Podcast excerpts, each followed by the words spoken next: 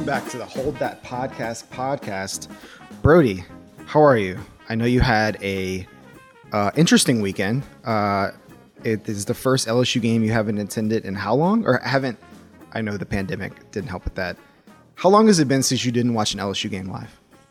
Exactly. Yeah, because I was gonna say I didn't go to all the road games last year, but even then, I'm still like very much locked in covering the game. So it's the first home game I have not, first home game I haven't been to, and, and first game I haven't like covered in some way in in four years since 2017 when I was still in Mississippi. So yeah, it was a, a weird experience. And and granted, half the wedding was like Louisiana people, so everybody's checking with me because they know I'm a sports writer, just being like like this you know this like 65 year old Uncle Phil just being like I need a score update, and I'm just like I don't know, man. I'm trying to enjoy myself and not get yelled at. But I got uh, so it was a weird thing of like trying to keep up on Twitter while also very much not trying to be the guy catching up on Twitter, but luckily, because I think I had this fear in the back of my head, and I think we joked about it on the show last week that like, man, my number not that like I care who wins or loses a game, you know, blah blah blah, but like if they would have lost Central Michigan when I was gone, that would have been a very bad look for me. It is, and that would have. It is a seismic moment that you would have missed. Yes, well put. Yeah. So I'm kind of like I was inherently rooting for LSU. I will tell you guys that right now. So it was good to see them kind of run away with that. And so yeah, I was, so then bounce back to you. It seems like LSU, and obviously I've rewatched the entire game like one or two times now, so I know what happened. But throwing it back to you, it seems like they fixed some some pretty major issues on offense, or at least addressed them. What was your reaction? Yes and no. Like I, I just, I'll say this: the game was a lot of fun. It was you know, for everything the McNeese game wasn't, you know, we'd like to say that the McNeese game, yes, it was 34 to 7, but it was just kind of a drag all around. It never felt like cool things were happening or that LSU was flexing muscle in any part of the game. Um, this was to- totally different. I was very pleased with that.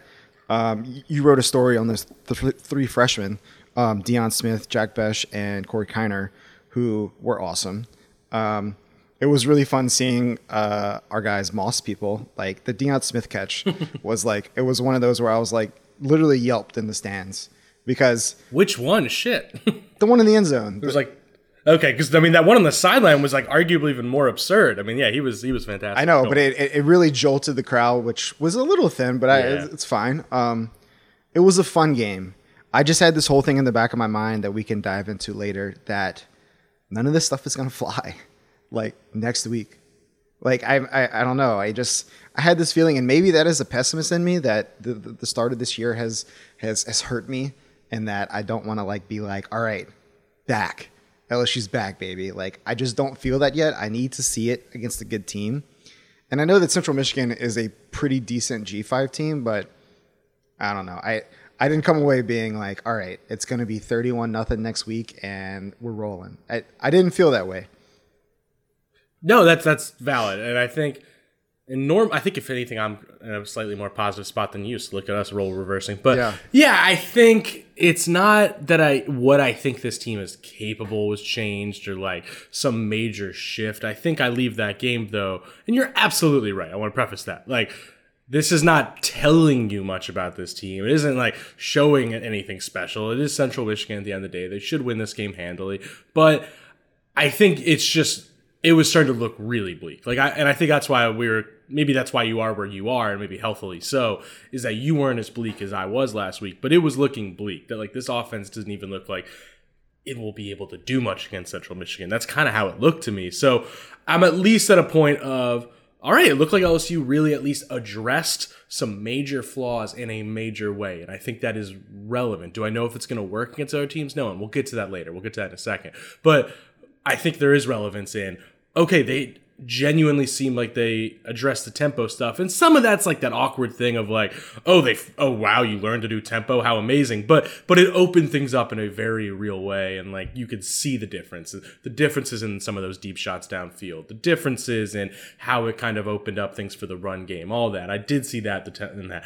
I did see and granted some of it's just they were playing more man than the first two opponents did but you did see openings downfield, all that kind of stuff. You saw Johnson just look more and more comfortable, all that. So I, I do think there's things that again, I'm not changing my mind that suddenly I think this team's going nine and three again, but I do have more confidence that Mississippi State feels like a pretty even football game, for example, or I do think they can win some other games. So I'm not as panicked about this team, but I'm not like convinced either. So I'm looking at some stats. Mississippi State. Hit me up with the stats. Mississippi State does not have a great pass defense. I don't know if you knew that. so I guess I, I, don't know. I feel like Max threw a lot of one-on-one balls, and you're right. They played a lot more man coverage, which uh, clearly helps LSU's receivers. That is a very young but talented room, but like put them one-on-one, and Deion Smith is going to reach over you and grab something. Kayshon is going to do that. You know, all those guys are capable of doing that stuff. Now, I, I know it's it, it's hard with a small sample size and two to three games. Uh, State has played two games, but um, yeah, I guess I, I, guess I'm I'm just so fascinated to see what they look like this weekend because a I think it will be obviously the only time they play a decent team since week one. Um, it, it, it is a true test of progress. I mean, we can even see now now I'm dovetailing with my negativity again because uh, can can we discuss UCLA's game this weekend just for a brief moment? so yeah, so I, I'm struggling with this. And great, I didn't get to watch the game fully, so I don't fully know. But obviously, this is changing how we're going to think about UCLA. I'm not that naive. Like, it is. Like, but I have a hard time with this. And it's something I struggle with a lot. That it's like, week one is its own thing. It just is. Like, it's not who either team really is. And it's there's always going to be certain teams are going to have certain advantages, all that kind of stuff so like I, I, never overreact to week one. If anything, I think I reacted more strongly to the McNeese performance than I did the the UCLA game. But it's tricky because Fresno State it's a is a team. pretty good football. They're team. good. Like and this is where my you're gonna you're gonna laugh at me, but their head coach is Kalen DeBoer, who is the guy who got Indiana's offense rolling for that wow. eight and four Homer season. alert, in 20, jeez. I know, right? In that 2019 campaign, then and he got Fresno State rolling pretty fast now, and you know he almost beat Oregon and all that, who then obviously whooped Ohio State. And these things aren't like I hate that transitive property nonsense, but but you know it just proves to you like Fresno State's quality so I'm not looking at that loss as like, wow, UCLA isn't a good win or anything like that. Because you know what? Sometimes it's just what you see in front of you, man. And UCLA looked like a really good football team against LSU, and they exposed a lot of problems. And now it seems like LSU is addressing them. So it's it's probably somewhere in the middle, which is where my boring mind works. But I it is tricky now because. At, at least say if you are an optimist and you thought LSU was going to rebound and all that stuff, your rankings and all of that, you could like hedge it to like, yeah, but UCLA is a good loss and all that. And right. Yeah, that does. Like, it loses that luster. The, the narrative after the game, for however bummed I was, that I was like, okay, well, maybe UCLA really is a Pac 12 dark horse. Like, maybe they can win this conference. And like, they still could, to be honest. The Pac 12 seems like I, I was kind of a mess. That, yeah. But uh, losing to, even if it's a really good G5 team, uh, isn't the best if we are looking back and uh, no. reassessing things. Um, but LSU has everything in front of them. I guess I'm just like, I'm trying to get myself there where I am like all hyped up and I, I think we're going to kick ass. And I, am not there yet. I'm just not there. But uh, I will say this weekend was a delight. So yeah, because I didn't. I don't even want to get to Mississippi State. I do want to talk about this game in a little more depth. Okay. And yeah, I think, I think the jump away has to be, and you mentioned it yourself, the freshman. And norm and it's not just that nor like oh young players look good because that happens every year. And normally it's just it's just a, it's its own thing of like oh wow that's pretty good. Like hey this young guy's coming along like a BJ Ojulari last year right, or something like right. that. It's like nice.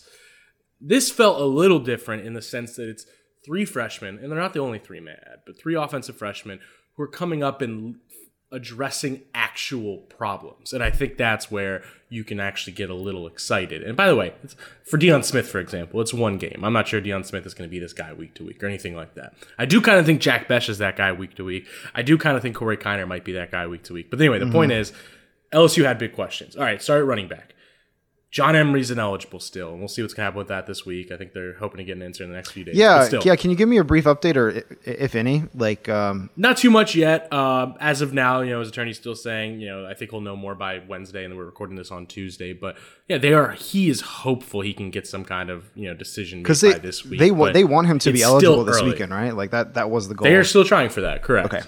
Yeah, uh, but still, it's just I think they don't know anything yet. Um, so yeah, John Emery's out, and then Ty Davis Price, somebody who I've always defended as just the definition of reliable and all that. He's going to get your yards.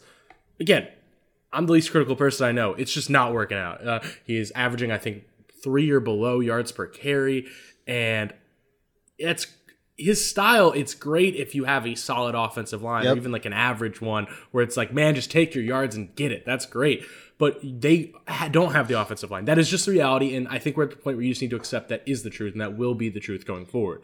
Here's so here's I, somebody. I will tell you. Yeah, I, will, I will tell you the flash that showed me this was in in the game on Saturday, and I know the offensive line did a little better, but still, they weren't running yeah. the ball fantastically.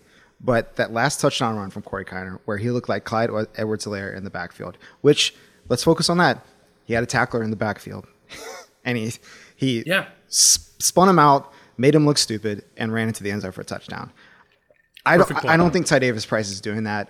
Ty Davis Price not, gets ahead of steam downfield, and he is running you over.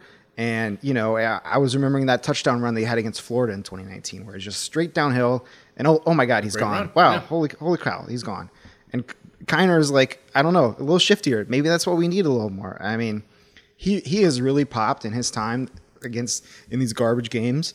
Um, so I am kind of hoping he's out there on the first series. I mean, no slight to Ty Davis Price, but maybe kind of just fits a little better into the scheme right now.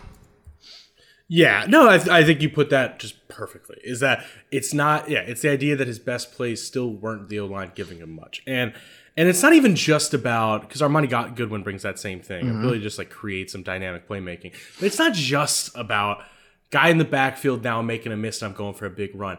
I think the thing that sold me on being like, hey, I actually think he should start now, and I'm so not reactionary like that, is it was actually for me more about the plays where it was just kind of, you know, just a stale, not much there, but not like blown up plays where he still just hit the hole fast. Yeah. Wasn't that he like was powerful, even though he is. It wasn't like it was that he just got to the hole quicker than Davis Price does. And he turned those should be a one yard runs into like four yarders. And it wasn't that he did some cool move to create four yards. He just got there faster and moved it forward for three or four yards. And I know that sounds one of those like, no shit, Sherlock things, but that is the difference, I think, is that it's not even just the playmaking, it's that simplicity of being more explosive. And I think that's what kind of sold me. It's, hey, he's not just a playmaker, he's actually going to help you better on a play by play basis. So I really did believe that. And still, again, our, our wonderful caveat, very small sample size, 12 carries. But I really think that matters. So, the idea of having him, and then you get Armoni Goodwin back, and they, I, from what I understand, they still did not get a Trey Bradford decision before the game, yes or no. So they're still hoping he can come back soon. Um, you know, so he might be available, and then who knows what's happening with John Emery. I don't know who the starter is going to be in reality, but just the idea of getting some dynamic playmaking is so essential there. Can you? Like, now, can you write a book on the running back room in the first three weeks, like after the season? Like, shit you're not wrong, man. I mean, because obviously the Kevin Faulk tragedy, and our thoughts are with him. Yeah, absolutely. John, and then John Emery. Tidy, yeah, no, you're you're absolutely right. Oh this God. is a pretty wild room. Um, and then to move on to receiver slash tight end, if we want to do that. Like, again, receiver is always going to be fine. I don't think any of us were like receivers in trouble, but nope. we've been talking for six months now about who in the world will be the second guy. Like, you know, Kayshon Boutte is the guy; he's a star, but like there's a lot of talent two through eight, but who's the guy? Who will be the guy Johnson can trust? And again, I'm not saying Deion Smith is, but that was huge. And it wasn't even just that he made the plays. It was something about the way Johnson, like from that first snap, felt comfortable just attacking in a way he mm-hmm. hadn't looked comfortable and just saying like, I see Deion Smith, I'm throwing to Deion Smith. That is something. So that's huge. And Jack Bech, tight obviously he's not really a tight end, but still him becoming that guy who it's not like he's like Deion Smith or something, but he's just become that safety blanket guy. It's like yeah. whenever it's like third and nine, they get him to him for six yards and then he takes it for 12, you know? That is essential. Or you get him those like play actions into the flat. he's a, he's a mismatch really, guy, man. You put you put a linebacker yeah. on him and he's burning by him, even though he looks like a tight end. And like, I don't know. I, I really like him. And he, he popped a couple times in the UCLA game early. I remember a couple nice little crossing yeah. outs that Max hit him on. So I'm a big Jack Bech fan. I, I, I thought that and then winning that one on one man. With the one, the one on one with the one handed catch was yes. any other game. That's the number one highlight, and it was like the fourth. But right. yeah, okay. I mean, so yeah, I think Bech is. I mean, again, Deion Smith had like the more exciting day, and who knows, Bech might be better over time. But I mean, Smith might be better over time. But Bech right now is LSU's second best skill play. Like I actually feel confident saying that. Like he is the most reliable. He can win deep balls. He's the matchup guy. Like again, that sounds crazy, but I believe it. And you know what he also did? I noticed all because the first half of that game, he really killed them with those like, like we said, those short passes. And it was they'd be in zone. And he was like their zone breaker. He was the guy who they would be in zone, and I, and then all of a sudden Johnson would immediately recognize that and then immediately hit him in that slot for like six yards. Like, and that's another trust thing that matters. Is like he knows the second he sees a certain coverage, he was going to him. And I and again, I just think that really matters. So it's not about oh man, freshmen look good. And shoot, Orgeron went as far as saying this might be the most talented freshman class he's had yet, which is saying something. But it's just the idea that they all stepped up in the exact spots LSU was desperate for somebody. Right. All right. You, you might be talking me. I, I, might be stepping a couple steps back. From doing it against the SEC will be different. Okay, let's let's do a nice transition there because I feel like there's this weird dichotomy in my brain where LSU still feels like they might be bad after they uh, they kind of hurt me in week one, but the SEC kind of seems like a mess. Uh, I mean, do you agree? uh, I don't know yet, and I know that's because I think A and M is still better than like that Colorado game looked. And by the way, I don't think Colorado is particularly. Bad. I don't know, big dog. I don't know. A- so A&M well, that's what I was gonna. What I was gonna too. say, um, Mister, you know, pain in the ass is yeah, me. um, is that I think this weekend's going to tell us so much across the SEC. Obviously, it's the first like real week of SEC play for most of the SEC, and it's Arkansas versus A and. I think we're going to learn a lot there, and because A and M is like, I mean, Arkansas is like everybody's team in America right now, right? And mm-hmm. like, every, I mean, everyone loves them. By the way, I love them. Shoot, I mean, I I had money on them against Texas that day, but I do feel like I think A and M's a five point favorite. I feel like this reeks of one of those games where like A and M reminds you that there is a gap still, like just in terms of overall ability and all that. I just it feels like that to me. I kind of think A and also uh, Calzada, I believe is his name. I believe you know that he was thrown into that Colorado game, and I think he showed last week against New Mexico like some much more explosive abilities in the game. So I have a gut feeling A and M routes this one. That's either way. Your point still stands, but like whoever wins that game, we're gonna feel pretty good about. Like we're gonna feel really good about that. We're gonna feel um, Tennessee, is probably gonna tell us something. Like if Florida's legit, um, and then the question is, I guess, where do you come? Where do you stand on Penn State Auburn last week? Where do you leave that game thinking Auburn's just not that good? I don't know. You tell me.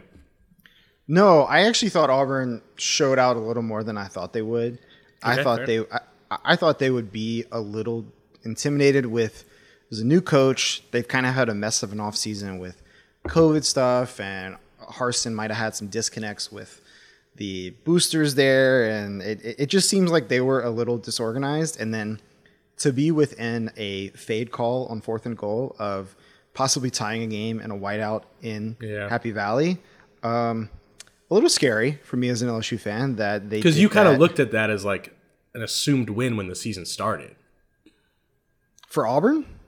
LSU, no, I'm saying I'm sorry. As an LSU fan, before oh, the yes. season, you kind of thought Auburn before we knew what happened with UCLA. You kind of thought, and so did I, that LSU would beat Auburn. Like that's a win at home. Yes, and I guess you're probably not feeling as confident now. I mean, all right. I the two sides of my brain. Unbiased says yes, a little scary that I that you know Auburn showed that much against a Penn State team that has proven itself to be pretty good already this year. Two really good wins, probably two better wins than a lot of people in the country have right now. So yes, a little worrisome. B, I have always been the biggest Bo Nix hater on the planet. I don't think he's good. Like I, he's he has never impressed me, and I, I I know that he has the Bama game from 2019, and of course I was rooting for them then because I did not want to see Alabama anywhere near a playoff ranking. Yeah. Um, I just I, I just don't think he's good, and I, I don't think he's made. And I'm not even counting LSU last year. Uh, that was a lost year, lost game, and maybe that's stupid of me. I just don't think he's that good of a quarterback. So. No, I can't. I mean, I was a Bo Nix defender for two years, and I'm officially just like, yeah, it's just not it. It's okay. It's over. Can, yeah. It's over. So look, it, it's going to be way different if LSU show has a good showing this weekend, and then it's 8 p.m. Death Valley. I mean, a full stadium for the first time in two years, probably. Um, I don't know. I think LSU has a lot of stuff going its way, uh, but let's get through this weekend first. Um, Also, I would like to do. Uh, I was doing some multitasking in the background because you said that uh, A and M looked good against New Mexico. New Mexico's garbage. No, I'm just I'm not saying like that's an impressive win. I just meant like, hey, the quarterback, you know, like he was throwing to Colorado. At least he showed like he can run an offense explosive. Like that's all I meant. I didn't mean like, wow, that really told me he's the guy. I just meant like, all right, the Colorado game might not be exactly what he is. All right, um, here's here's the Chris Branch report. Out on Bo Nix forever. Out on A and M until I see them beat Arkansas by two touchdowns. No, so I I meant to jump in there and correct myself. Like, I don't mean to imply. I'm not actually arguing anything you said. Like I was more just like thinking out loud and like trying to figure out like what I think of the SEC. No, I I, I agree with you all. I think where I'm at with the SEC is I agree. There's just no assurances. You know, like normally it's like I know these three teams are good. I mean, I, to be right, I do, right. I do know Bama and Georgia are good, but yeah, yes. after that, like I don't know. So yeah, it's like A and M might be really good. I just don't know. All, Florida, shoot, I mean Florida almost beat Bama. Like Florida might be, but I still don't. I don't know. I, I, have no yeah, idea what to make it. of that game. I'm not gonna lie. I was at the tailgate. I watched stuff. I watched Alabama go up 21-3, and I was like, I'm gonna get some food. I don't want to watch this anymore. Like I know how this ends. Kind of what I did too, because that's what. And I then all, all, of a sudden, an hour and a half later, like everybody's like, Hey, uh, Florida has a chance to win the game. I was like, What? no, sorry. And I'm then, with you. um, I don't know. I mean, does that mean both of them are worse than we expected, or does it mean that they're, they're better the two than best the team looks. in the SEC? Yeah. yeah, that's the thing. Yeah, I, I just don't know. And then yeah, the same thing. Like Auburn, it's like hey shoot we just start we were just talking about how sometimes like you can't knock a team off because of close loss so it's like i don't know what i think of auburn so i agree with your point actually oh and then we just left out Ole Miss who looks like kind of world beaters right now not saying uh, they actually they, are but yeah they look really good I wrote I wrote about Matt Corral in the newsletter this week because like he might be the best quarterback in the country. Like it's Ooh. it's hard to ar- it's hard Can to argue against that right now. Can I gloat? Yeah. Permission to gloat? Not really gloating, but, but like uh, so I want to say it was end of the season or maybe like first week of February.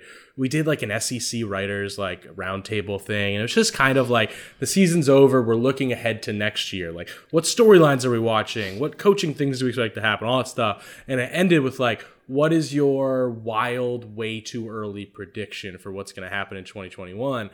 And I and this was like really early in the in the discourse. I was like, I'm gonna say Matt Matt Corral wins a Heisman, not because I think he will, but because if he does, like when he looks good, he looks like the best quarterback in the world. When he looks mm-hmm. bad, he mm-hmm. looks terrible. But it's like mm-hmm. if we see more good, yeah, he's exciting as anything. Like he could absolutely win a Heisman.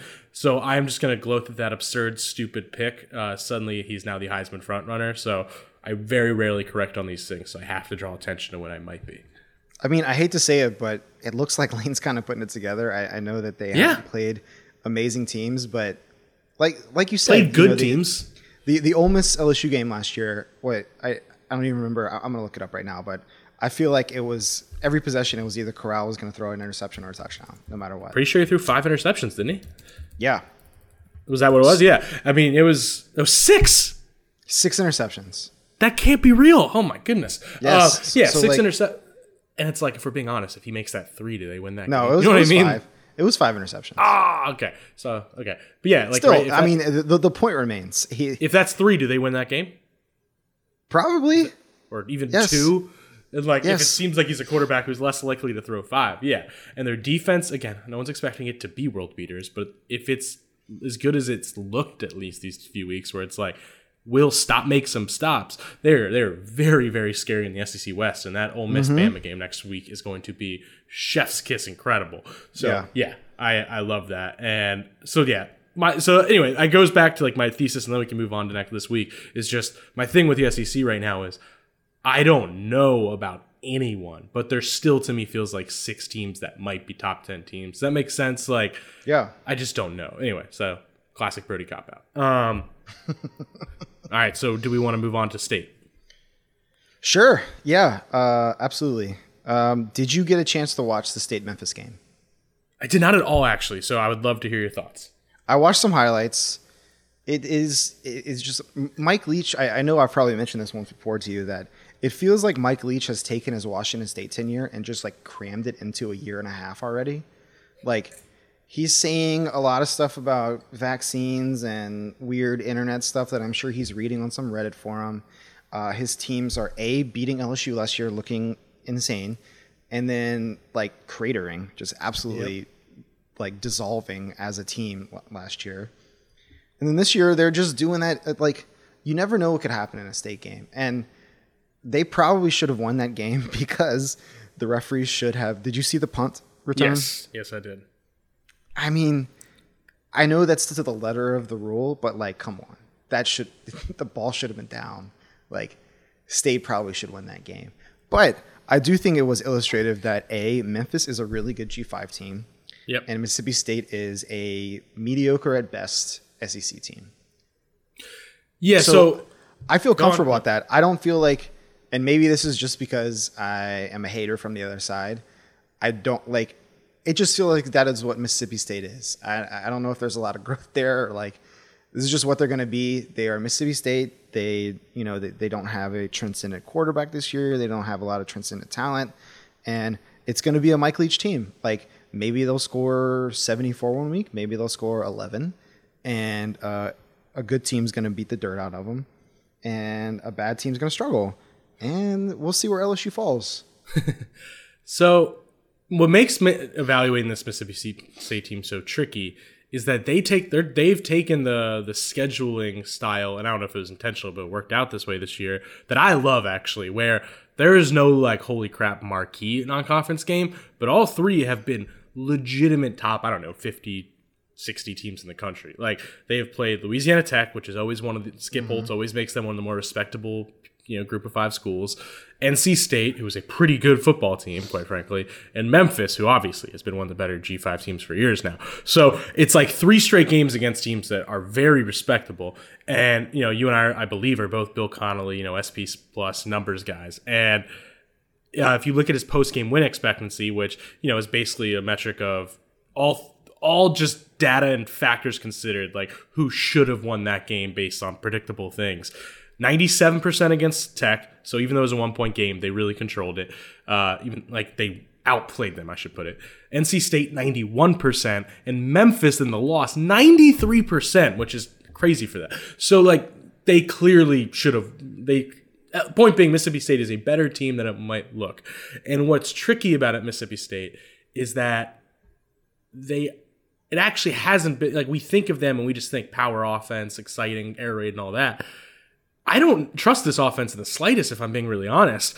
It's Zach Arnett's defense that actually is the thing that you need to worry about, where they actually, you know, they're 18th in SP plus defensively. They're they're pretty darn good against the run defensively, which uh, obviously is LSU's weakness.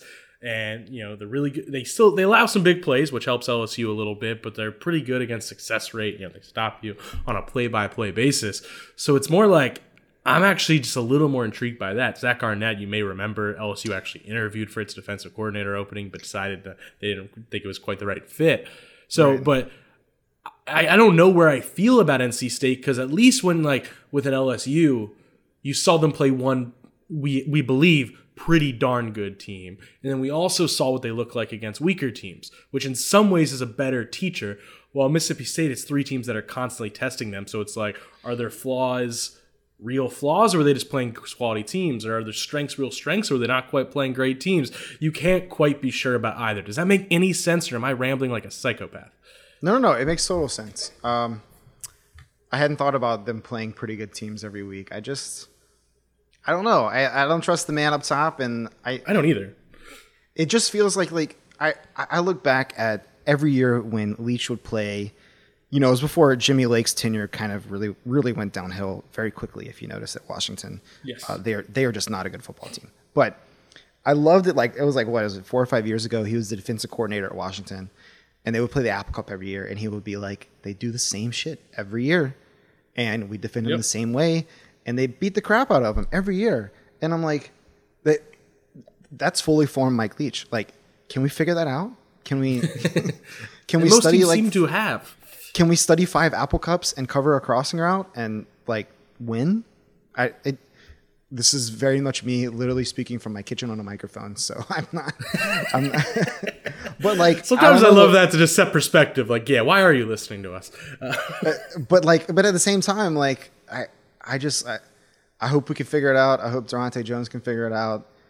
I you know the pressure's on. I mean, this is kind of uh, nicely transitioned into a, a, a, point of anxiety I wrote on our show rundown, where I'll just read what I wrote. You know what I don't like? Feeling like every upcoming game is insanely important for a program that feels on the brink.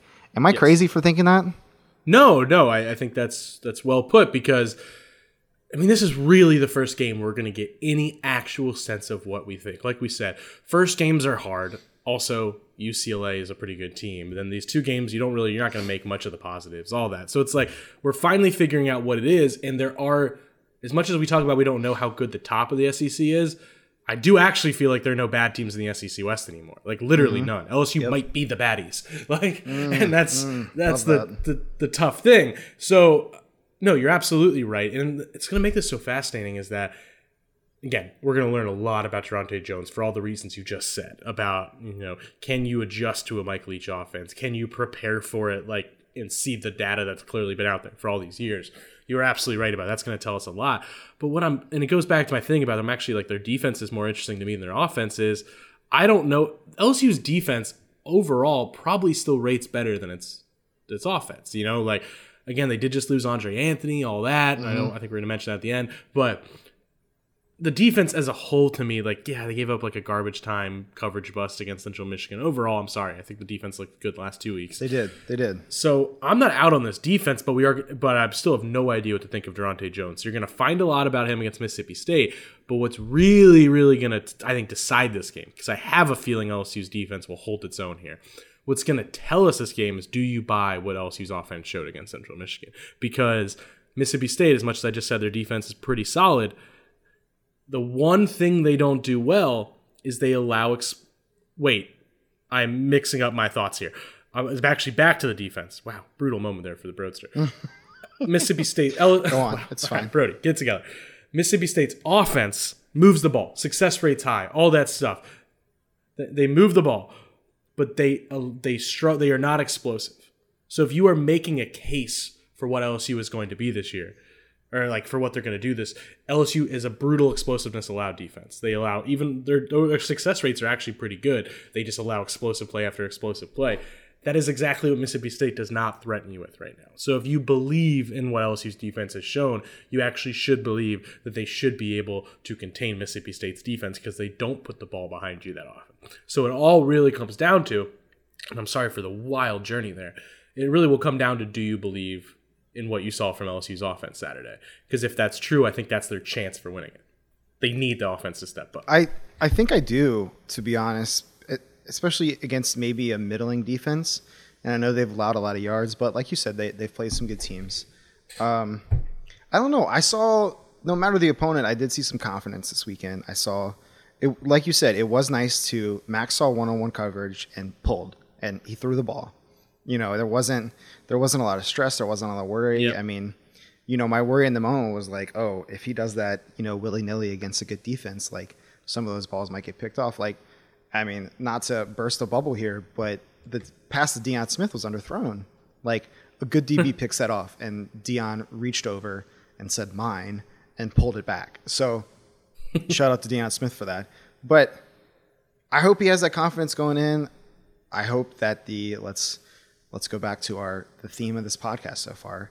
I hope the offensive line protects him. Like I feel like you saw against UCLA what pressure did to him, and I hope it was a great learning moment for him.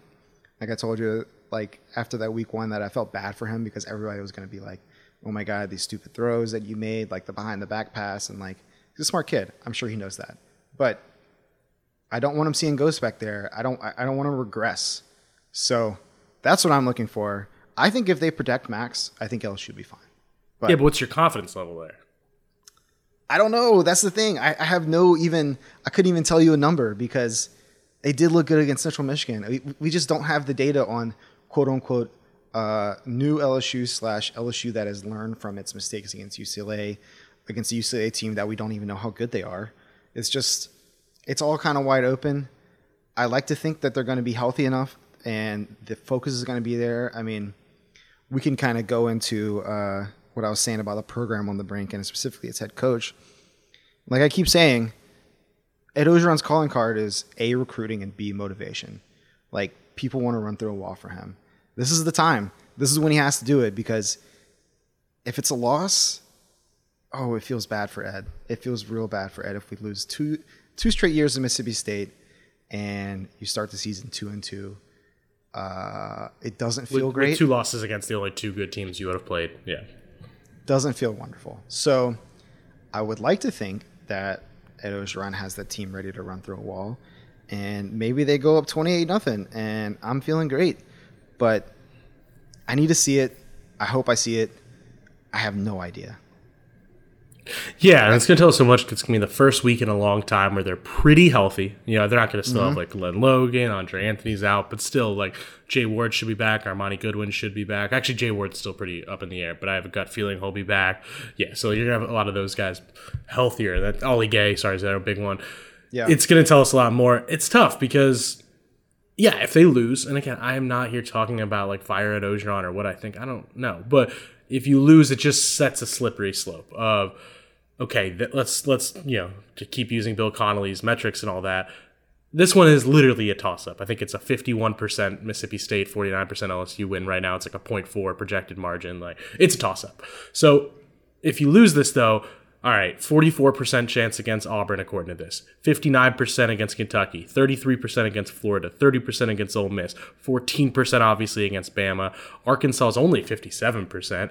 UL Monroe's a win, and then A&M's 34%. Like, if you're looking at their odds using these analytics of, of finishing with X amount of wins, their most likely scenario is six wins. Like, and if you lose this, it kind of confirms that in a lot of ways. And it sets a slippery slope of, all right, if you lose this, do you really think you beat Auburn? If you lose this with how Kentucky's offense has looked lately and how they actually have really looked like a good team, and yes. they're always one of the biggest pain in the ass teams in the SEC to play because mm-hmm. they're so well coached on the road, uh, do you feel good about that? It's like, what game in the world do you point to where you're sure about it? And that's what it's scary. It's not like you can't lose this and then still go eight and four. I totally think you can. Right. Like you're talented enough, but it's more like if you lose this, what does it say? And I think that is just the scary part. Ed Orgeron's not going to get fired or anything like that because he loses to Mississippi State, but it's going to set a huge chain of events.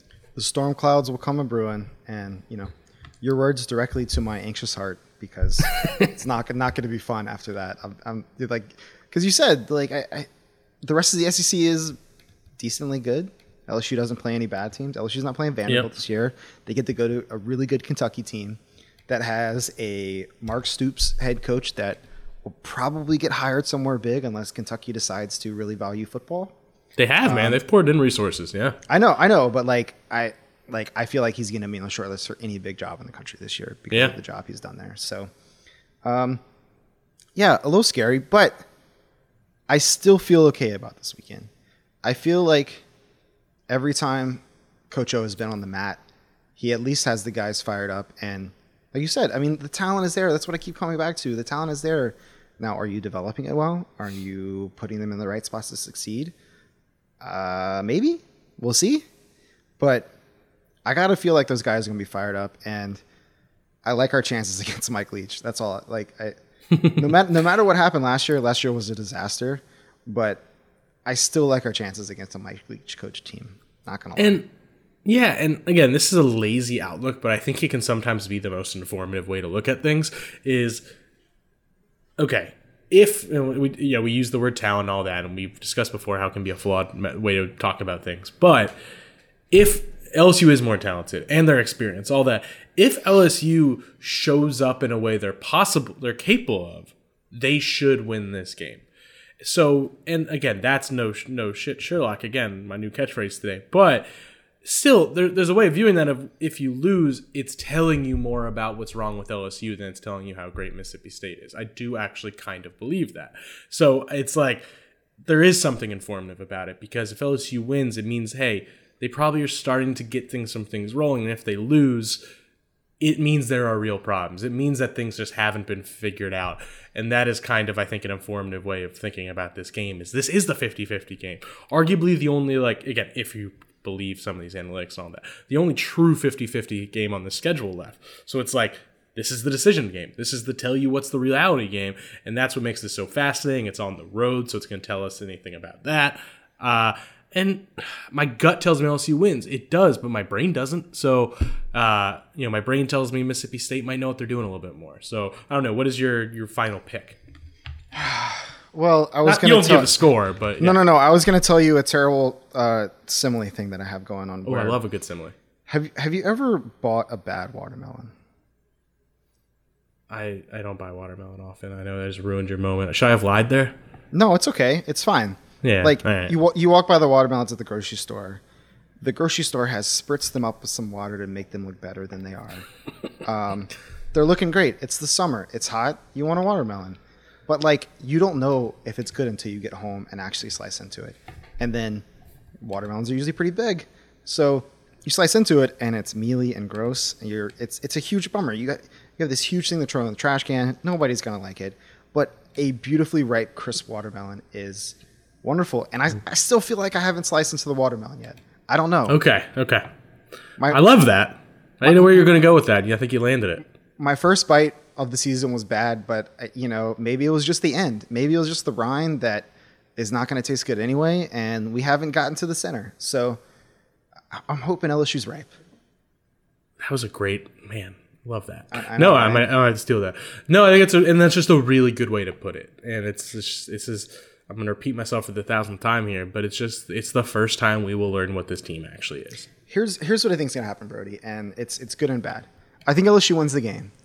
I think it is dumb. I think Ooh, there's gonna yeah. be I think there's gonna be some shenanigans.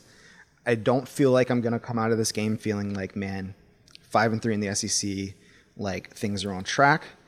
But it's gonna be a win. It's gonna be some 37 35 win where somebody does something stupid to lose the game and then we're going to go through the cycle over and over again until LSU plays a really good team in Auburn.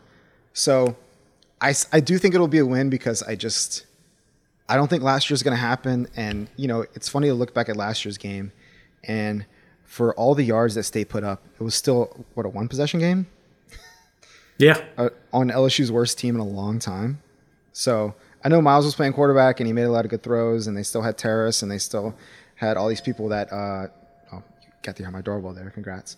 But um, I do think that uh, LSU pulls it out. I don't know if I'll feel as good. I don't know if I'll find out if the watermelon is ripe, but I do think LSU pulls it out. Do you agree with me? I do think LSU pulls it out, and you're kind of convincing me because I keep saying like you know, we're going to find out LSU is, you're probably actually right. Because I feel like the Mississippi State game, next to maybe Auburn, is like the one game every year where it's just like, it's not indicative of what other, like, it's just kind of like a street fight. It's not the right word. That's a bit of an overused cliche, but it's like, stuff just happens and like you play like I feel like Mississippi State we've seen LSU a few times. They play almost like more conservative in a way and there's just mm-hmm. like a, a physicality to it and things like that. Like I remember 2019 when they had the best offense like ever. There was still like kind of a conservative run the ball gameplay in that game and all that. It was. So like yeah. So I, I kind of like what you're saying here. I, I like that prediction. So part of me says it'll be like a 31-23 LSU win. Like they never run away with it, but they're kind of in control and like one of those, and the defense makes some big plays. I will predict LSU to win, and, and, and just for the fun of it, I'll say they cover the the three, I believe, point spread. They're favored by three. LSU yes. Is? Yes. I'd take the Tigers on that. I, I would. Uh, I, I, would be nervous about it the whole game because. Well, that like, this the honest answer is you stay the hell away from this game, sir. You do not bet this game.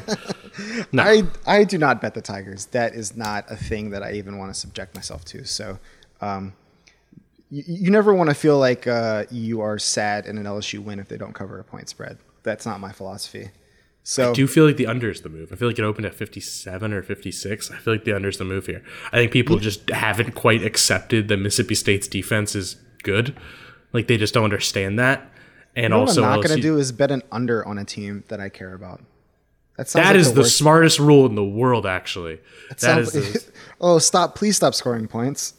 yes. Well, yeah. again, there's the whole thing. Yeah. I, I bet a lot of unders in this world because that no one else wants them. shit. I bet a lot of them because nobody likes betting them, so you tend to get good numbers on them. That's the actual That's truth. But yeah, you never because but still you don't want to watch the game when you're an under because who wants to enjoy that? So yeah, nope, definitely not nobody. when you're in for your own team. Um, and then we wanted to end it just by quickly, really quickly. We'll let you guys go. Just mentioning Andre Anthony, right? And I'll, I'll say this: he's a guy who, I mean, Andre Anthony obviously is out for the season. And I have a piece up today at the Athletic, you know, basically just talking about how sad of a situation this is, and just in what's next and all that. And you can read that to figure out what's next and all that. But it's just a sad story because he's a guy who academically ineligible in 2016. That's right. He's gonna he's gonna turn 25 this season, by the way. He's which is crazy. Academically ineligible in 16. Then finally comes back, injures his foot and misses all of 17. Then K'Lavon goes down for all of 18. You think like, oh, Andre Anthony will step up. And he just doesn't. He's struggling as a 3-4 outside linebacker. Same thing in 19. Just really doesn't have a role. So that's four years into his career. Then 2020, he finally gets his chance and quite frankly plays pretty solid football, but the mm-hmm. defense is just historically bad. And right. now this year is playing his best football. Four sacks, scoop and score touchdown on Saturday, the leader of the defense. Like everything is turning up Andre Anthony, a guy who like T Bob and I used to call like the that guy all stars because it would be like you would just like list guys as like, mm-hmm. oh yeah, Andre Anthony, Ray, Ray Thornton, yeah, like they're there for depth too. You know, like, you just mention them, but like they're never gonna do anything. And he proved me wrong. So it's just sad to kind of see this this ending for him. I agree. I mean, he is 25 because I was looking back at it and he was in the 2016 recruiting class. it's bonkers. I believe he'll I, turn 25 in November, and LSU was exploring options for him to come back, so he might be a 26 year old college football player. Okay, so that that was going to be my last thing because you covered that very well. I don't have much to add to just say I'm sad about it because, you know, that was a great play in the stadium on Saturday too. Stingley knocks it loose. Andre brings it back. It was like the defense is here. They're they're making shit happen. Like it was cool. So after all that, I feel bad for him. He posted he posted that Instagram that is in the same format of guys who are going to the league or who are saying bye. Like I understand that he's addressing people. I so are you telling me that LSU is looking into bringing him back for another year, seeing if it's possible?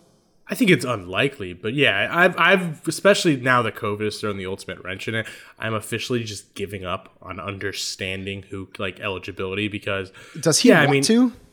I don't know. I mean, yeah, that's the whole other thing. It's like, do you want to come? It's like the Myles Brennan thing. It's like, do you want to come back for tw- year seven? But yeah, I don't know. I mean, he was playing good football. Who knows? Like, but so I would assume he's not back. I'm just saying uses academic red like redshirted because of academics but then the second one was medical but like it didn't technically count as a redshirt year but like maybe you can argue it was and and all that and this is obviously going to be a medical one and it's just like i just and then covid obviously doesn't count against 2020 doesn't count against eligibility at all which is why he's back this year but still i just genuinely don't know and I'm admitting ignorance, but LSU had said they are looking into options. That's all I okay. I have information I have, but I would assume his career is over. Well, keep tabs on that for me, beat writer. Thanks, buddy. well, I, I do say I'm really sad for him. I'm, I, I know that he was just coming into his own, so uh, that's a bummer. Uh, I hope LSU's defense. I mean, and outside of the emotional part, LSU's got to fill that hole. Like he's a good player on a really good defense, or I don't want to say really good, but he was a really good player on a defense that needed really good players. So uh, it's going to be interesting. Uh, can't wait to be super stressed this weekend. Uh, 11, 11 a.m. mimosa kickoff. Um, I don't know how I feel about that. I'm sure you're thrilled that you'll have. I am night. absolutely thrilled, especially because I stay in Jackson for both like the Mississippi school games because there's just impossible to get a hotel in those small college towns. Right. So it right. means I don't have to like be driving home at two in the morning. Yeah, I'm pretty happy. Well, I guess I'm happy for you, uh, Brody. But um, you know, I like my night games or afternoon games, whatever. You'll still get them at home. It's a road game. You'll live. I guess. Well, I hope LSU wins. Um, Birdie, last question for you. Uh, yeah. This is a bonus for people. What kind of wedding guy are you? Oh, so I'm still like I'm gonna be honest with you. I'm kind of new to weddings still a little bit because like you know I just turned 27. Like most of my friends haven't gotten married yet, and like oh, most of my family ready, weddings I was young. Mm-hmm. So like I'm I'm still like a bit of a wedding rookie, and I'm not gonna lie, man. I actually like turned to Claire at one point, my girlfriend, and just said like I think this is my home. Like this is my element, man. I work the room like a master. I'm just like a morale guy. Like I'll see like Aunt Kathy sitting over alone at a table, and I'm like, I am just gonna go talk to her for five minutes, and then I'm just killing it with jokes with her, and then I'll be like, oh, song comes on. All right, Claire, let's go do a slow dance, you know, and just like I am, I, I am the morale guy. I was like, because I was the one guy like in the family who wasn't like in the wedding party, so I was like mm-hmm. kind of operating as like the what extra duty do you need because I know you guys are about to melt down with stress. So I was like yeah. the the helpful clubhouse guy, like the utility man who's just like, yeah, I'll go grab that for you. So I was just I think I'm the I'm the morale guy. I really feel like I thrived in that setting and I think I want to go to more weddings now. If you want to invite me to your wedding, it's only a two thousand a wedding fee, and I will come entertain. Um, but what kind of wedding guy That's are you? That's cheap. That's cheap. I appreciate. It. I was yeah, just gonna say, rate. you sound like Bruce Bowen for the Spurs hitting threes in the corner. Like, do we do we need a guy to pass out to while we worry about our intro dances? Like, and you're just hitting jokes from the corner. Yeah, like corner you're not guy. building your team around me. Of course not but you're going to look back on a 31 win season the year I go to free agency and you're like, ah, shoot, yeah, I think we kind of needed him. And I think that's who I am. Big trade deadline acquisition, Bernie Miller, wedding guest. it's kind of what I was at this wedding, so I love that. Yeah. Who are you at weddings? Uh, I am. I am kind of the same guy. I am. A, I was gonna say uh, we have similar demeanors, man. We're both. Yeah, but but I it's it's so fascinating that you haven't been to a wedding before, or like I've been to weddings. weddings I, I, I, know not like many because like yeah. you're about to enter the zone. I'm know, I'm about I'm about to turn man. 32, and like, I mean, COVID was its own thing, but it it is a spate. So get ready. You're gonna you're gonna hone that. I yeah, I, am the same guy. I uh, it's interesting. People get worried about getting uh, too drunk at weddings or you know imbibing too much, and to me, I'm always dancing so much and I'm moving around the room so much that it just all like sweats out of me at some point, especially in, in wow. New Orleans where it's like I'm glad you I'm getting that. I'm getting a drink and I'm like, oh, th- am I even? Do I even feel this? Like I've Dude. had seven drinks and I don't feel it. Yes, thank you. Yeah, it's like I was so active. Yeah, well put. I was so active that actually I'm like, again, now we're like talking about boozing, like we're out, like, but it's like I didn't really, I didn't feel like I actually drank that much because like I actually was just like doing stuff and yeah. So I, I, I think you nailed it. Yeah, I think that's kind of where I'm at. So maybe the note is, do we need to drink more at weddings? Uh, you know what? That's a slippery slope. Let's not do that. Uh, yeah, I don't want to like that... put that on. I don't want that in the transcript because that'll be thrown back in my face at a later date. But it's it's in the back of my mind. I don't know. You'll you'll figure it out. You know, just like Daronte Jones and Jake Peetz, You know, you're figuring out your guys. You're figuring out your players. You're figuring out your moves. Figuring out your best coverages. Um, and you're gonna get better going forward, wedding to wedding. You know, you got to put your head down. You got to watch the tape, and you got to learn that from. That reminds me, another quick thing I feel like my strategy is don't dance a lot, but really own the show in the few moments you dance. What? Disagree. Like, Disagree. You, you just want to be just on the floor you gotta, all night. You got to own the floor. Yeah. I think I know there's like a limitation on one my my stamina and two my overall arsenal of moves and abilities on the floor aren't that great.